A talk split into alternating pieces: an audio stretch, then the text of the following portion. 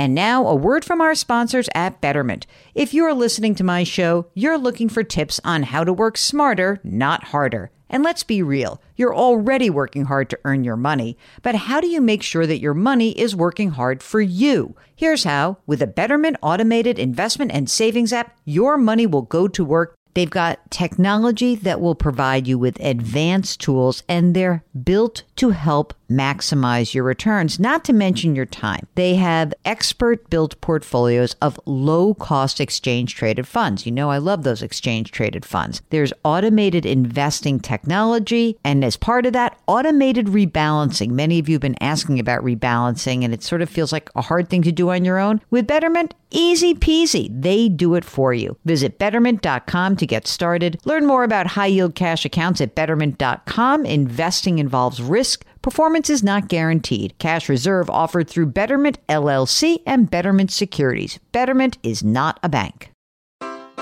Take your business further with the smart and flexible American Express Business Gold Card. You can earn four times points on your top two eligible spending categories every month, like transit, U.S. restaurants, and gas stations. That's the powerful backing of American Express. Four times points on up to $150,000 in purchases per year. Terms apply. Learn more at americanexpress.com slash business gold card.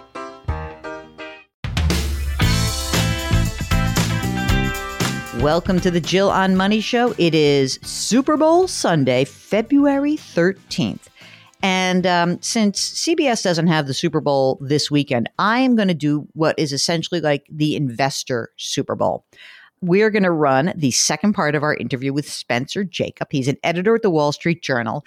He's also the author of the new book, The Revolution That Wasn't GameStop, Reddit, and the Fleecing of Small Investors. You know, it was just about a year ago when we had all the money that was going into professional sports pouring into meme stocks, See the connection here? Super Bowl, betting, and now betting on these little stocks that were seemingly going out of business. Well, I think that this is a great way to remind yourselves why betting on sports may be actually much more fun than betting on stocks. That's what I think. Because you usually are using the sports betting as just like a fun thing, not out of control. I'm just going to lose a little bit of money. I don't care. Somehow or other, with stocks, we let it get away from us. And I think that this is something of a a real misconstrued story when we talk about the GameStop and the AMC. And, you know, as far as I'm concerned, the idea of what many of the investors in this movement were trying to do, which is really, you know, kind of stick it to the entrenched interests of Wall Street, it failed. So, you know what? It is time for us to really understand what it is that happened a year ago. Didn't really get back at the man. All it did was make the man a lot richer. Here's the second part of our interview with Spencer Jakab. What you point out at the end of the book, which is horrifying, and I'm sure that no one wants to believe this, is like, bully for you guys. You just made every single firm that relies on trading and investing a lot richer in 2020 and 2021. Well, that's the crazy thing, right? And that's that's why the, the title is the revolution that wasn't. I mean, it's it's it would be a great story anyway if I just you just told the story, but you you have to point out these people, and they don't like to to hear it because the people will say, "Well, I made a lot of money," or "I'm right. still holding," or whatever. Good for you, of course. Any any kind of bubble, and this bubble hasn't completely deflated, people will make money. But who made the most money? Like Wall Street, that's what you have to understand. Wall Street is a big place, and most people on Wall Street are middlemen. And mm-hmm. the money is really made during times when people are active, when people are excited, when people are convinced somehow that they can beat the house. An analogy that I, I use in the book is uh, you go to Las Vegas and 100 feet away, all of a sudden lights and sirens go off and somebody won a gigantic jackpot from the casino, like so big that like the casino won't make money that day. You know, they had to pay them a lot of money.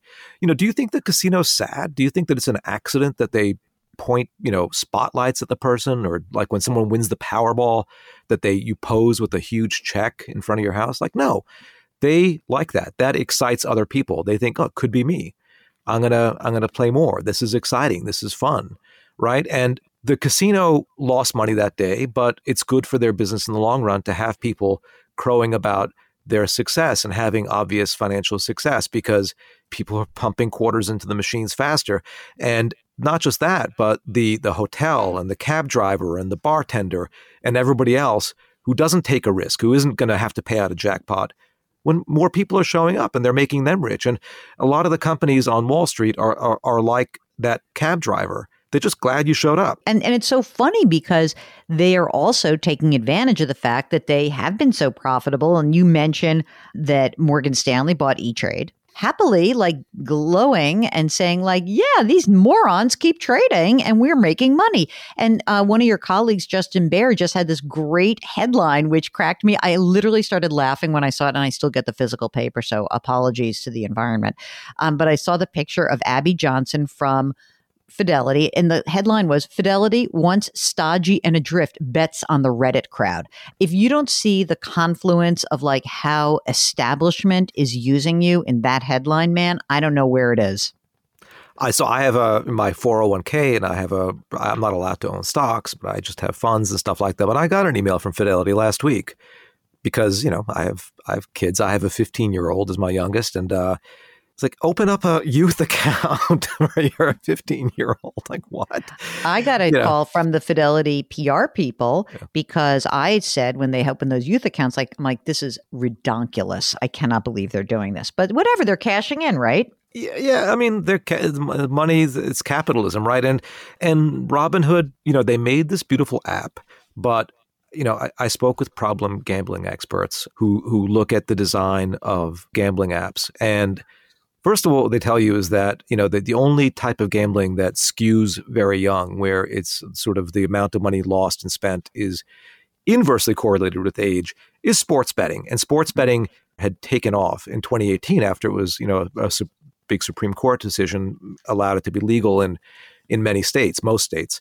And these young people, young men, and I, I have young men in that age cohort too, who are old enough to to sports bet. They don't do it, but almost all their friends do it. About 75% of their friends do it. And all of a sudden there are no sports. So mm. that that created an opening. And these apps are designed in the trading apps like Webull and eToro and, and Robinhood in a way that is eerily similar to these gambling apps in terms of you know, Robinhood f- finally took away this feature after they were sued, but like confetti going off mm-hmm. occasionally and stuff like that, which is based on psychological principles that are of, of, intermittent reward. You know, where if you won every time, it would be less exciting than winning randomly and getting getting rewards, even if it's just you know confetti on a screen randomly. And to these people, so I'm not saying it; they're saying it. Don't sue me, Robinhood, but it is almost definitely taken from the design of, of gambling apps that try to uh, to reinforce the same psychological trends and push the same buttons. I mean, anyone who's walked through a casino and hears a gling, gling, gling, gling, and knows that there's no windows and that you create this sort of ecosystem and you understand it. And of course, it's, you know, they have neuroscientists designing these things, right? And, yes, and, yeah, they do, and the yeah. same, right? So uh, it's not surprising. What's the big takeaway here besides the fact you didn't stick it to the man? I mean, we have a lot of people who listen who want to trade a little bit in stocks. Maybe we have some parents listening who are worried about their kids. What what's the messaging here? What can we have them take away? Well, I think three things. One is it's exciting to trade stocks. It's a great intellectual exercise. The stock market is there. It's this game. Points are, are money. I get it. But if you or a young person in your life, you know, wants to show their stuff, my advice is to sequester some small part of your money that if you lost it all, you would be okay. And and only play the game with that part of your money. And the reason I say that is that the same technology, this is my second point, the same technology that made this possible, all the competition and technology that made Robinhood possible and made zero dollar commissions possible, you know, and Robinhood says it democratized finance. Finance was already democratized because you used to have to pay a fortune to get into the stock market to make a trade. They wouldn't even take your money if you had, you know, 50 bucks. They wouldn't open an account for you. And today you can open an account with so little money and get charged so little just to buy a bunch of index funds, which is what I own personally.